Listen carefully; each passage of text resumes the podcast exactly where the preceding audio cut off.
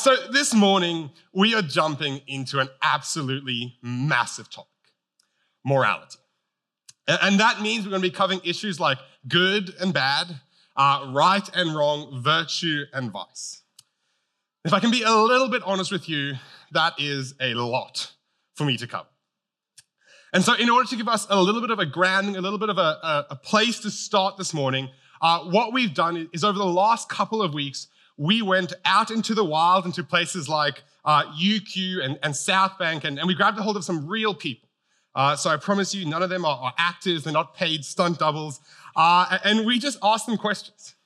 Uh, we asked them things like, hey, is the world a good place?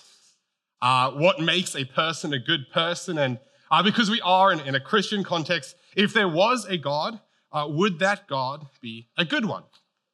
Uh, and as you're about to see, we got a whole bunch of really different responses. So take a look at the screen and let's see what they said. I think there's good and bad parts of the world, but we try to be good. I think anything can be completely 100% good. I think that's very, it's a bit more nuanced than that.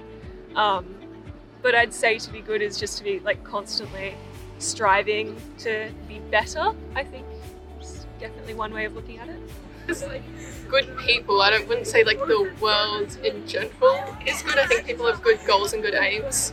Good people and bad people, but you like to think it's good, but it's there's always like different situations that happen. Um, and, like everyone has different opposing views sometimes, and not everyone's on the same page. I feel like everyone thinks they're good. I think know what goodness looks like, and we want to improve, but um, yeah, we constantly try and try and try and we, we just struggle to, to get it. I think the world in general is pretty arbitrary. uh, I wouldn't say good. I think there's good aspects. I think it can be good, it can be bad. I think God would think of himself as good, um, and his actions would be that of virtue. Uh, but that that uh, sort of idea of good wouldn't necessarily align up with everyone else's idea. I think he would consider himself to be good, but whether I consider him to be good. For people who believe in him, I think he's good. I think maybe for other people who believe in other religions, they might view him differently. It just depends on your perspective, I guess. If he wants to be a good person, so then what when you want to, yeah, uh, help others and help animals and help the nature, just trying is the best we can do. I'm not saying you have to be perfect because you never will be. You'll have issues, you'll have problems, and you'll have sin. But um, at the end of the day, the overall fruit in your life, you'll be you'll be getting better and better. And it may take years, you know, just keep working at it. So eventually, you'll be righteous if you don't give up, which will make you good. I guess just doing the right thing. Like, but yeah, that's a tough one. But yeah, in my opinion, just doing the right thing. That's I consider right it's kind of hard because I feel like it's different for every person. Like everyone has a different perspective on it. I think the big thing for me personally is like sounds so cliche, but like treat others how you want to be treated, and just like I guess have respect for other people. I think respect's a big thing, and I think if you're respectful to everyone in your life, then you're ultimately a good person. If, yeah.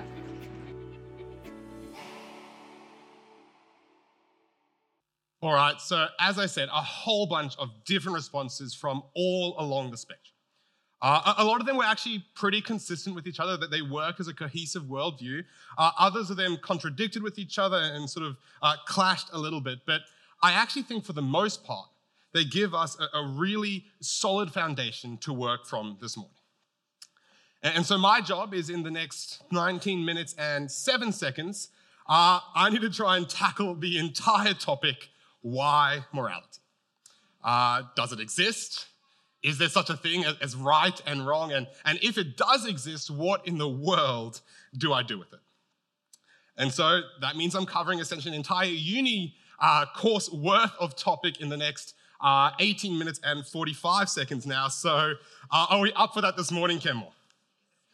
Awesome. Uh, so, because this is such a big topic, I, I thought we would start in a place that we can all relate to.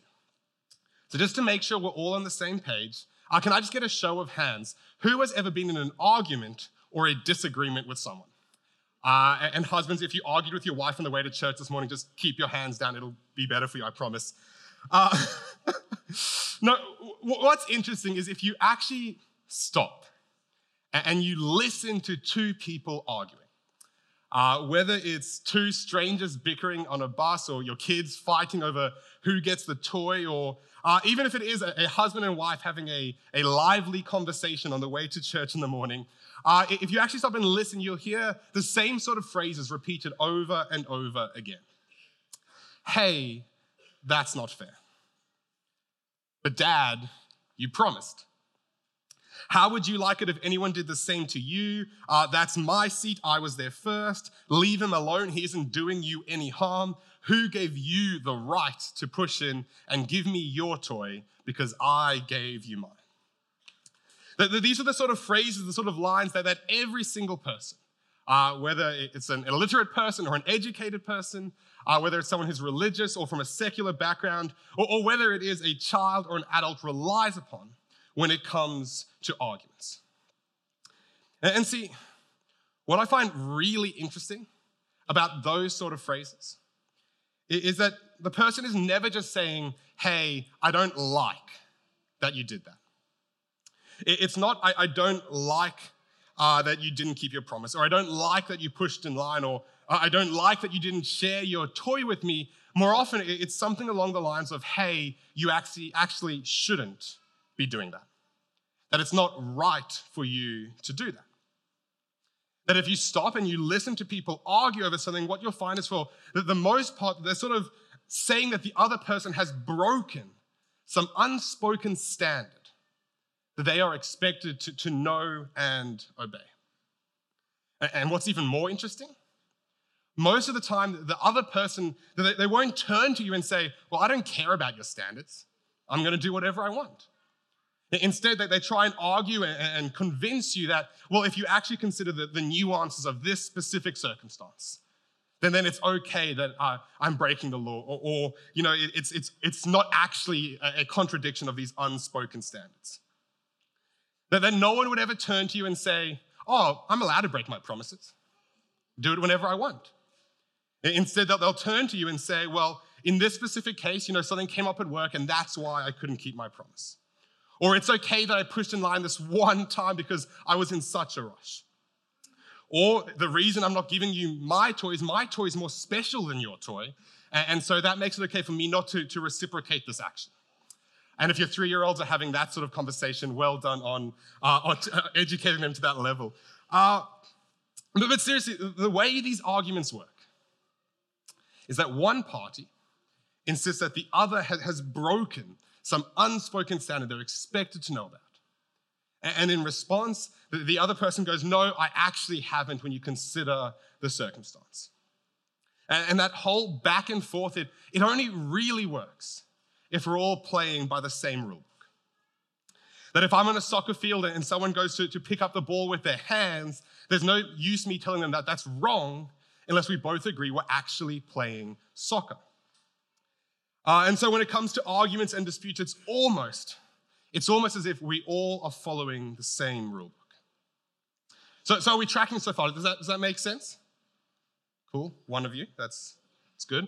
Uh, so what I want to call this idea of a rule of right and wrong, it's the moral law.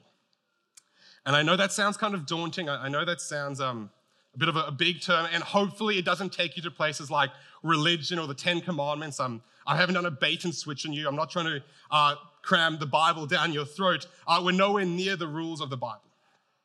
All I've shown you is that when people have arguments or disputes, they inherently rely upon this moral law in order to have that conversation, in order to show that they are right and the other person is wrong. And what I want to try and show you guys this morning is that this idea of a moral law, it, it exists. And it's something that we can inherently rely upon and others can rely upon as well. Uh, but, but first, let's jump into a couple objections. So, the first thing I would normally hear to an idea like this is something along the lines of, well, Liam, this doesn't work. Because my definition of right and wrong may be different to yours. That, you know, different cultures have developed differently over time. And, and so if you were to play out the world a thousand times over, you, you would end up with a thousand different definitions of right and wrong.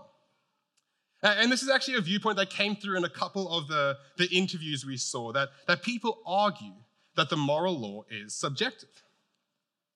And look, I get that argument. Uh, and, and, for sure, there are some differences in what people view as right and wrong uh, in between different cultures.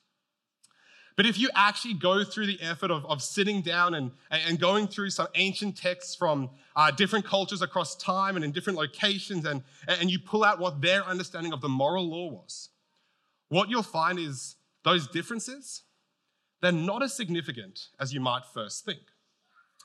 Uh, that whether you're looking at ancient Egyptians or ancient Babylonians or, or Hindu writings or, or ancient Viking writings, what you'll find is that from different places across the globe, from different points in time, uh, people have sort of had this same idea of what is right and what is wrong. Uh, and look, I didn't go through the effort of um, finding all those ancient texts. I'm not a historian. Uh, but C.S. Lewis, an Oxford academic from the 1900s, uh, also the guy who wrote the Chronicles of Narnia, uh, he also wrote a book called Mere Christianity, which I'm uh, taking a lot of his argument from this morning. He did. He sat down he went through a whole bunch of uh, historical texts from across the globe and, and, he extracted what their idea of, of the moral law was. And, and what he found is that in ancient, the ancient Norse poem, the Völuspá, which describes the creation of the world according to the Vikings, well, the Vikings believed that hell would be populated by those who lie, steal, murder, and commit adultery. And if those four crimes seem pretty familiar to, to you, it's because all four of them find themselves in the Ten Commandments of the ancient Hebrews, which was written 2,000 years earlier and halfway across the globe. Uh, that the ancient Egyptians believed caring for the old, giving bread to the hungry, water to the thirsty, and clothing the naked were characteristics of good men. And the ancient Babylonians believed doing those exact same actions would please the gods that Homer wrote in the Iliad how hateful are men who say one thing and hide another in their heart. And the Hindu writing, the Janet, says that when we lie, all of our good deeds are obliterated. That both the Aboriginals in Australia and the native tribes of North America believe that one should take care of the sick, the widow, the orphans, and the elderly. And both Confucius, the ancient Chinese philosopher, and Jesus Christ of Nazareth said, Do unto others what you would have them do to you. And I could go on and on and on and on. In fact, I've actually printed off nine pages of this stuff. So if anyone wants to have a look at, at, what these ancient people believed when it comes to right and wrong, uh, please grab a hold of me at the end of the service. Uh, but, but to summarize what C.S. Lewis found when he, when he went through uh, this exercise, he wrote, Men may have differed in regards to, what you sh- to which people you should be unselfish to uh, whether it's only your family or your fellow countrymen or everyone in general. But they've always agreed that you should not put yourself first, for selfishness has never been admired.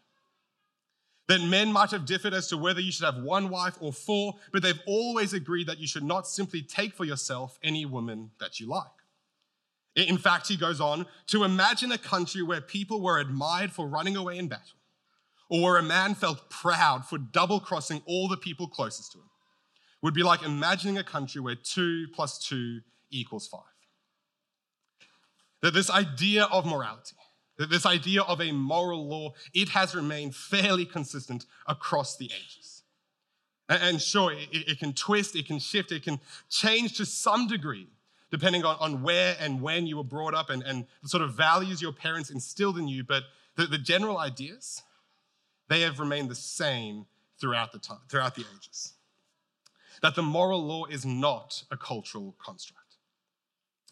All right, so another objection you may have to this is you, you might turn to me and say, Liam, aren't you just describing a set of characteristics? You know, being kind, being generous, uh, loving those around you. And uh, humanity simply has these characteristics built into us because, evolutionarily speaking, they were good characteristics for us to have. That those who behaved in accordance with a so called moral law, a rule of right and wrong, they simply did better than others in the long run. And, look, for sure, we do sometimes have like a desire to help others. And, and you can call that a, a herd instinct or, or, herd mentality or whatever you, you want. I'm not going to try and argue you on that one. But having the desire to help someone is completely different from saying that it is morally correct to do so. In the same way that if I have a desire to, to eat an entire cheesecake by myself, which I occasionally do, I, I fight my own battles, uh, that, that would say nothing at all about the morality of whether or not I should do that. Uh, in fact, I would actually argue to you that there are times in our life where we have to sort of push down our instincts, push down our, our natural desires in order to do what we know is morally correct. That sometimes the two actually run in opposite and contradictory directions. I mean, if you were walking along a river, right, and you saw someone drowning in some rapids, the morally correct thing to do in that moment, I think we would all agree, would be to, to go in and try and help them, or at least do something to get them out of that situation. And yet, for most of us, our, our survival instincts would kick in and we'd probably run away and hide in case the, the, the rapids try and get us as well. That, that biology doesn't really serve as an explanation for the moral law either. Now, look, for, for the sake of time, I, am fully aware of the fact that there are a whole bunch of other arguments you could have against this idea of a moral law. Uh, and, and, again, if you want to grab a hold of me at the end of the service, chat through any of them, I love this stuff. I would absolutely love to do that with you. Uh, but if we put those to the side for a moment, I think we can all agree that at the very least, we're forced to grapple with this idea that maybe, just maybe, a moral law exists, that there is a true right and wrong. And if that is the case, then I, I want to land at this first half of the message this morning by, by asking a very simple question What do we do with that? But because if a real moral law exists, then we, we can all agree that something has gone horribly wrong. Because we can't keep it. And if anyone here is an exception to that rule, I apologize for wasting your time this morning. Uh, you should probably have been up here giving this message instead of me. Uh, but, but for the rest of us mere mortals, we can't do it, right? And I'll happily put my hand up and say, like, I am chief among us. Like, there are times in my life where I'm an absolutely horrible human being. Uh, I get angry when I know I shouldn't. Um, I, am selfish when I should be generous. I'm, I'm self focused when, when I should be loving others. That, that the people I have actually have a deep, abiding relationship with, I, I don't treat them the way I want them to, let alone how I treat the rest of the world. That I've lied, I've stolen, I've hurt people I care about. And, and look, some of you are probably way, way better than me. I, I imagine there are people in this room that you can go many, many, many hours without being the sort of person you, you know you should be. But at the end of the day, we all put our head down on the pillow and we all know that we have failed to practice the kind of behavior we expect from others. That we have all broken the moral law. And so, again, what do we actually do with that? And see, in the responses we had from the people we interviewed, the only real answer we got to that sort of question is well, you just try harder. Uh, that, that, you know, you just try and be a slightly better version of yourself. You try and follow the moral law just a little bit closer. Because at the end of the day, you're never going to be perfect, right? So just trying harder, it's the best you can do.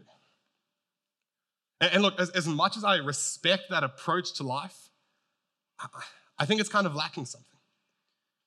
Because if you actually stop and think about what that means, it's, it's sort of like if all you can do is try and try and try, but no matter how hard you try, you're never going to hit that standard, then you're either um, resigning yourself to a life of constant disappointment, where no matter how hard you try, you never hit that mark, or else you're surrendering to a state of despondency and cynicism, where you know that there's no point in trying anyway, because you're never going to get it.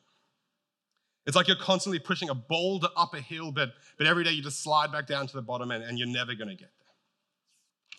So, what do we do with it? And look, here's where I'm going to shift gears a bit and transition into uh, the second question this morning because I, I, do actually believe there's an answer to this question. And it's more than simply trying harder. But in order for me to present it to you, I need to grab a hold of an explicitly Christian worldview. Uh, and I know there are probably some of you in this room this morning that, that that's not a worldview you uh, prescribe, subscribe to. It's not something you hold to. And uh, if that is you this morning, I am so glad you could join us this morning. Uh, I'm so glad you have willingly submitted yourself to, to hearing me speak for 40 minutes. I know that's a lot to get through. Uh, but I'm going to assume that if you're here this morning, you're at least open to this dialogue we're about to have. And so, how, how do you answer the question, why morality? Well, I believe first, you have to answer the question, why Jesus? Because the way I look at the world, both of these questions, they actually have the exact same answer. But look, that, that's me getting a little bit ahead of myself. So, uh, again, to give us a, a starting point, a foundation to work from, we went out and we asked the public, why Jesus? Like, who is he? Did he exist? What sort of things did he do? Uh, and why in the world is he still relevant to the world around us today? So let's take a look at the screen and see what they said. Uh, I think Jesus was a real person uh, that existed uh, in um, uh, Israel and the Middle East uh, and started the Christian faith, I guess. Jesus. Uh, I think he was a man born of um, Virgin Mary, uh, way in the past. I think like 2,000 years ago.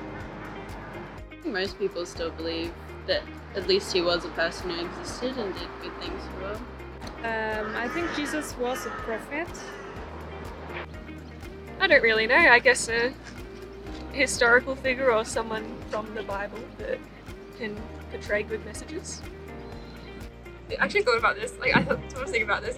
I think like personally, I think he was like I, I think he was genuinely real because like a lot of facts like around it. So I think so. But um, I don't think he might have been as like. I think he was a real person. I don't know if he was like did all the things that the Bible talks about. But it's more like the stories that have been passed through generations. But I think I mean, that's probably just me looking at like, like reality. You know I mean? Like some things that happen. I kind of agree. I probably agree. Probably Yeah. was a real person that preached the same views, but maybe not absolutely everything to a T. Um, it does provide meaning to some people, and you know, that's it's really important. And to have that sort of message being spread, I think, like regardless of what you actually believe in, if it's a good message, it's a good message. Because, again, it's something to, you know, aim for. It's hope. The thought that something can still be good. I think side effects of Catholicism in that area are so massive that we're- we're still experiencing the fallout of, of, of that. I think that's why Christianity retains such a, a big big hold. I'd account it to historical uh, effects, yeah. I guess kind of similar to the way people still believe in God, like it's a good kind of rock in your life and that it's just like always there. And I guess it kind of sets not like rules per se, but like a way to live your life. That Inspired by what he did, and they still believe he's with them. I guess. I'm not really too sure. I think it's kind of hard. I've really thought about it too much.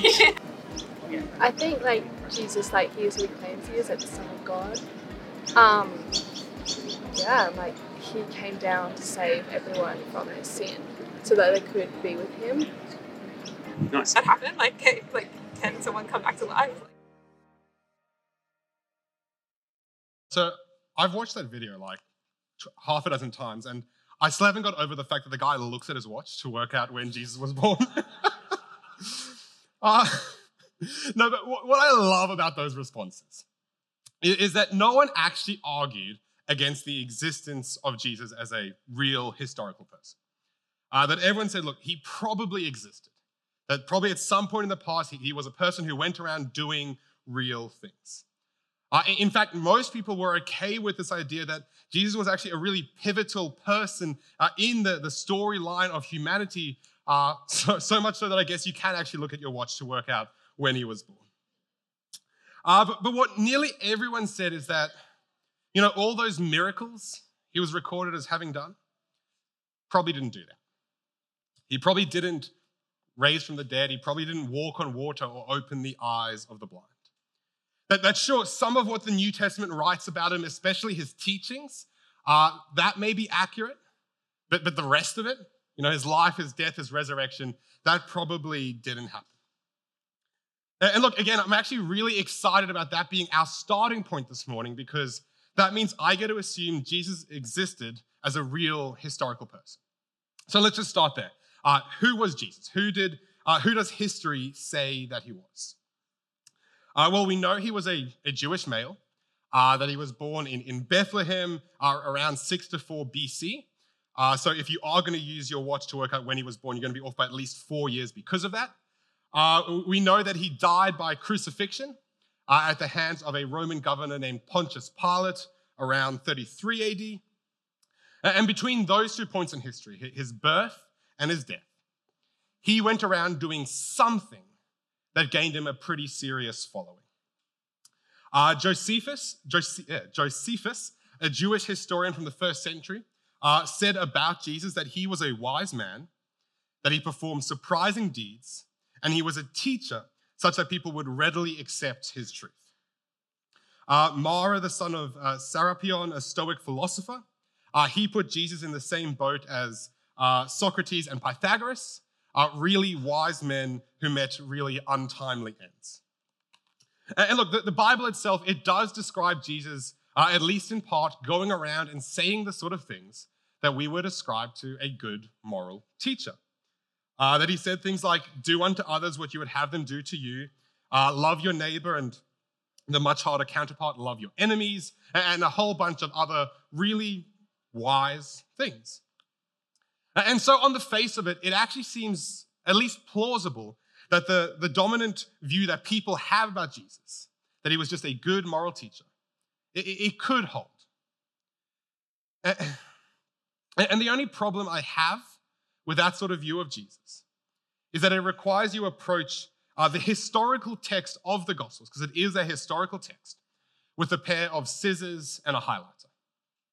Because you sort of have to select out uh, key verses here and there and bring them all together. And, and if you do that, you can paint a picture of a wise Jesus who, who went around saying some fairly good things.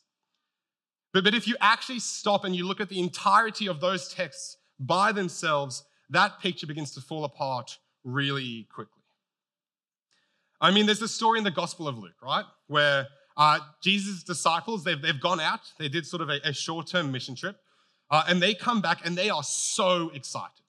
Like they saw amazing things. People were listening to what they had to teach. It, it was awesome, and, and they're, they're, all pumped up. And uh, Jesus doesn't want them getting too big for their boots. Uh, and so he turns to them and he's like, Boys, as exciting as all that is, I remember when I, say, I saw Satan fall like lightning from heaven.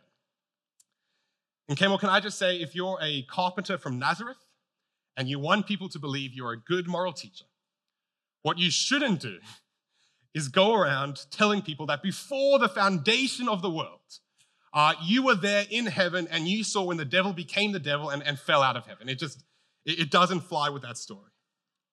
Or, or how about this? Uh, Gospel of John. Uh, Jesus is talking to a, a, whole bunch of really religious people. Uh, and you know, these guys are so like proud of themselves and they're so excited about the fact that they can do all the things and they can follow all the, ro- the rules and, and the laws. Uh, and you know, they're, they're good church folk. They're descendant from Abraham. Um, and Jesus just turns to this crowd and he says, Look, you, you guys are so fixated on Abraham. Well, before Abraham, I was. That, that before this whole religion that you're a part of even started, I was already around.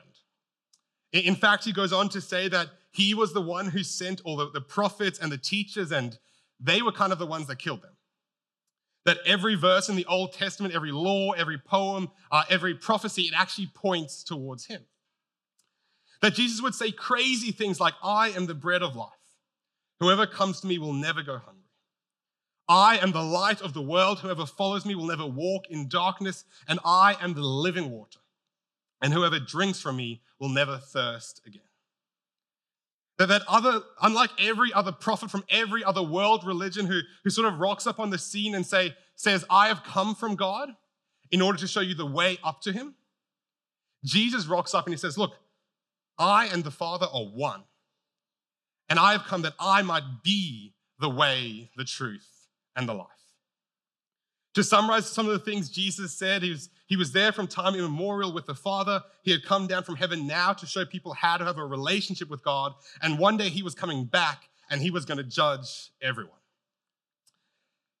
Kenmore, those are not the sort of things you say if you want people to believe you're a good moral teacher. Look, I, will give you one more example, and this one's sort of crazy. Jesus went around forgiving people of their sins. And, I know if you've grown up in sort of a, a churchy context, that doesn't sound too bad for you. But if you actually think about what that means, it is utterly ridiculous. See, the, the way the Jewish people thought about sin was that it was simply failing to live up to the moral law. Okay, so they believed there was a, a true idea of right and wrong, and uh, not only that, it came from God, and God was so um, insistent upon them following it that He actually gave them a whole bunch of rules and commandments as to how they're supposed to do that. Uh, and, and, so, sin then, in the Jewish mindset, was literally just to, to fall short of that moral law. Uh, so, in a Jewish context, if I wrong you, if I cheat you, if I lie to you, whatever, uh, yes, I've sinned against you. But ultimately, I've actually sinned against God because I've broken one of his laws. So that was their mindset. And so, what that means is for Jesus to walk around forgiving people of their sins, he was essentially claiming to forgive them of something only God could forgive. Okay, imagine this. Imagine you uh, and your husband, you had a massive fight on the, on the way to church this morning, right? Uh, and, and you're arguing, you're bickering the whole car drive over because there's nothing like a good on the way to church argument. Uh, and, and, you get here, and our connection team, they just smile at you, they, they wave, they say, Oh, how are you going? And, and you just turn to them and you lie through your teeth, right? You put on a smile, you say, Oh, we're doing so well, just blessed and highly favored by the Lord. And uh, then you come in and you sit down in here, and you're not even listening to what I'm saying. Because uh, what's playing through your head is, well, he said this and, and he did this or he didn't do that. So imagine that's the sort of morning you had. I know it's hard to imagine. Uh, and then before the service, I walk over to you and I turn to your husband and I say, I forgive you. And, and wives, I don't just forgive him for what he did this morning. Uh, I also forgive him for, for everything he's ever done to you. So I forgive him for all the times he, he didn't put the toilet seat back down. Uh, I, I, forgive him for all the times he didn't do the washing up after you had made dinner. Uh, I even forgive him for that, that one time uh, three years ago where he forgot to pick up the kids from school, like all of it. I just cover all of it in one massive I forgive you. Now, as, as well as I'm sure that would play out, what you would turn to me, you, what you would say is you would turn to me and say, Liam, you can't do that. You can't forgive him because he hasn't wronged you. He's wronged me. Like, what gives you the right to come over here and forgive him for something he's done against me? It'd be crazy, right? And yet, if you say Jesus was a good moral teacher, then that's exactly what he was doing. He was walking up to people who were known sinners, like, like the tax collectors and the prostitutes, and he was turning to them and saying, and saying, I forgive you of your sins. And that only makes sense if he was the God whose laws were being broken. Uh, to, to quote C.S. Lewis one last time, I'm trying here to prevent anyone from saying the really foolish thing that people often say about him.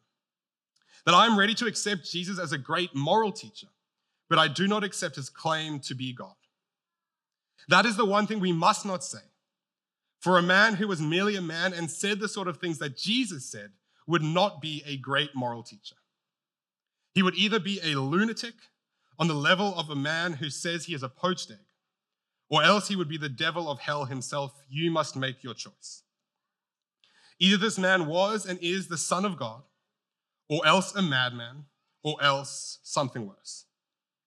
You can shut him up for a fool, you can spit at him and kill him as a demon, or you can fall at his face and call him Lord and God. But let us not come up with any patronizing nonsense about him being a great human teacher. He has not left that open to us, and he did not intend to. See, Ken, well, the truth of the matter is, Jesus didn't just come to teach. But yeah, in, in part, he, he did teach. He taught in parables, he taught in stories, he, he taught us how to be better human beings.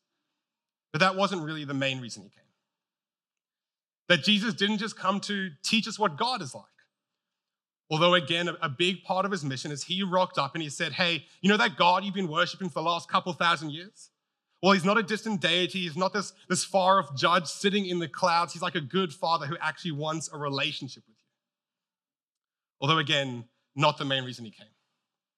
And Jesus didn't even come to, to start the church. Although during his earthly ministry, he turned to the disciples and he said, I will build my church, and against it the gates of hell will not prevail. But again, not the entirety of why he came. See, for the last 2,000 years, what every Christian has essentially claimed is that the reason Jesus came to this earth was so that he could die. See, if there really is a moral law, if there really is a definition of right and wrong, and it is written on the heart of every man, and if there really is a God who created those laws, and that God is more like a person than an energy or a force, and that, that God's idea of right and wrong. It, it includes things like uh, justice and fairness and consequences. Then we're left asking the question what do we do with the fact that we cannot keep the rules? What do we do with the fact that we can't live up to the standard that we know has been set for us? And the central Christian belief is that somehow, 2,000 years ago in Jerusalem, the death of Jesus upon a cross, it solves that problem. See, what the Bible says about Jesus is that he lived a perfect life. That he did what, what we could never do. He, he lived up to the moral law. So he never fell short. He never lied, he never cheated, he never lost it with the kids or, or yelled at his wife. He, he was in every way a, a perfect human being. And despite that, one night they arrested him. One night they, they, they, beat him and they mocked him and they spat in his face and they tore his clothes and uh, they took a crown of thorns and they slammed it down into his brow and, and they whipped him to within an inch of his life. And then they put a 50 kilogram wooden beam across his shoulders. And they made him carry the very instrument of his torture across town before they hung him on a tree to die. And see, on that cross nearly 2,000 years ago, Jesus died the most humiliating, the most painful, the most disgraceful death the world has ever known. And we would look at that atrocity today with our modern sensibilities and we say, how in the world can that cover the problem of morality? And what I would say to you is because God is the sort of God who created the moral law.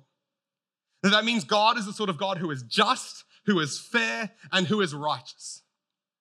And that means there has to be some sort of consequence for the fact that we don't measure up.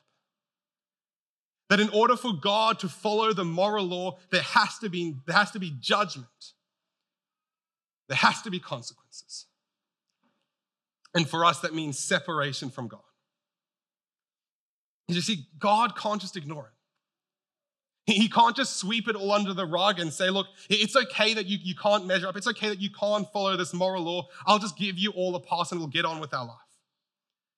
Because that would make God an unjust God. In fact, it, in fact, it would make him contradict the moral law.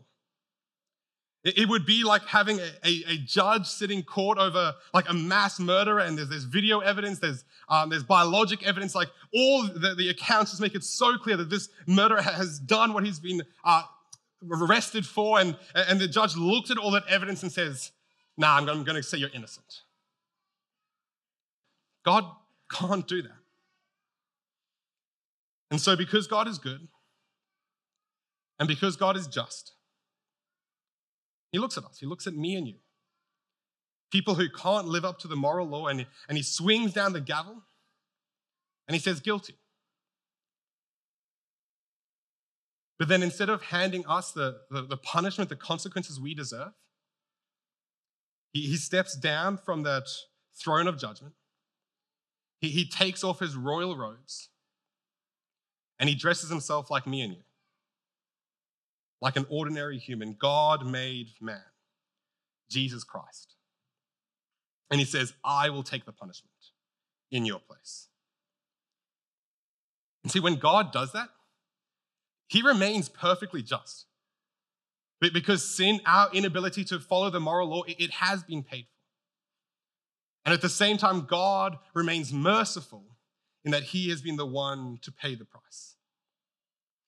And so, what the Bible explains, it's not this, this rules based system, it's not this life of, of judgment and condemnation, it's a great exchange. That for anyone who would believe in Jesus, whoever would trust that, that somehow what he did on the cross that counts for us, then what happens is, is he gets accredited uh, to him all our brokenness, or our failure, or our inability to do what is right. That gets put on him, and in return, we get his uh, perfect record accredited to us. It would be like you were millions upon millions upon millions of dollars in debt. And there's no way in the world you, you can ever come close to, to paying that off, even if you worked for the rest of your life. And then the richest man in the world walks up to you and he says, If you just trust me, if you just uh, commit your life to me, then we'll switch accounts. I- I'll give you all of my surplus and I'll take in its place all of your debt. That's what Jesus did on the cross. So, why morality? And the band can come up as we finish this off. Well, my answer to you would be a moral law exists. A, a, true right and wrong exists, and we can't live up to it. And why Jesus? Well, Jesus could. And if we trust in him, if we believe in him, then, then he will pay the price. And that allows us into a relationship with God. And look, I am fully aware of the fact that there's probably a lot of things I haven't covered adequately enough this morning. Uh, you know, things like how our sin actually separates us from God and, and how in the world Jesus dying on the cross uh, allows us this great exchange and probably 10,000 other questions that are sitting on your mind. And again, if you want to grab a hold of me at the end of the service, I would love to, to, to discuss and, and walk through some of those issues that you may be having. But at the end of the day, you don't actually have to have all of your questions answered in order to accept what Jesus did. That, that a man who is, is drowning does not need to know how CPR works in order to accept his rescue. He just needs to accept it. And look, I, I know there are probably a whole bunch of you in this room, and, and you've already made that decision. And there's probably a whole bunch of you in this room that you're nowhere near making that decision. And again, so glad you could join us this morning. But, but if all of, of that is true, if there really is a moral and we can't live up to it, and no matter how hard we try, we're never going to be able to do it, and, and there's actually a consequence for that, and that consequence is, is a separation from God. And, and Jesus is the only way that we can sort out this mess we find ourselves in. Then I would feel absolutely amiss this morning if I did not at least extend an invitation for you to accept what Jesus has done for you. And, and that's not easy. In fact, that's probably the most difficult decision you will ever make in your entire life. But Jesus has made it really simple for us. That it's as simple as A, B, C. That A, you admit it. You just take a look inside and you say, you know what? I actually don't have what it takes. I, have tried and I've tried and I've tried, and no matter how many times I try, it's like I keep on failing. I keep on making mistakes. I keep on doing things I know I shouldn't do. That, that you admit there's something wrong and that, that something is inside of you, that you're not a bad person who needs to try harder. You're a sinner who needs a Savior. And then B, you believe. And again, we, we put so much weight on words like believe, so much like Christian jargon and stuff. The word believe just means to trust. That you say, look, I don't have all my questions answered. It, it doesn't all make sense to me. I, I don't fully understand how this works, but, but I trust that somehow what what Jesus did on the cross, when, when Jesus lifted himself up on nail pierced hands and feet and he said, It is finished, that counted for me. And you just put your trust in him, you believe. And then see, you confess. See, when you become a Christian, you don't just get a savior who makes you better. You get a Lord who becomes the king of your life from that day on. That, that Jesus has paid the price, he, He's bought you with His blood, and, and so that means you belong to Him. And, and when you confess, you're just saying, Look, Jesus, you paid for me, so I'm yours. Wherever you tell me to go, that's where I'll go. Whatever you tell me to say, that's what I'm going to say. I belong to you. So I'm just going to invite everyone just to close your eyes and bow your heads now. Eh, and, and I just do that so there's no distraction, so you don't feel like anyone's watching you or, or anything weird's going on. I just want to take away any of that. And in a second, if you want to make that decision, if you for the first time want to accept what Jesus did for you on the cross, you want to enter into that great exchange, I'm going to invite you to raise your hand. And again, there's nothing magical about raising your hand. It's not some special thing that, that enters you into that relationship. It's just an, an outward sort of acceptance of what Jesus has done for you. And uh, we just want to be able to pray for you and, and, and walk you through that. So uh, I'm going to count down from three. And, and if you this morning, for the very first time, you want to accept that great exchange, would you just raise your hand? So three, two, one. Would you raise your hand? So I'm just going to pray, and, and, if that is you this morning, and you, you want to come into that um, relationship, you want you want your, the price to be paid for you, just pray these words along in your head. Jesus, I admit that I need you. I believe that somehow what you did on the cross, it counts for me. And I confess you as my Lord and Savior. I belong to you. Amen.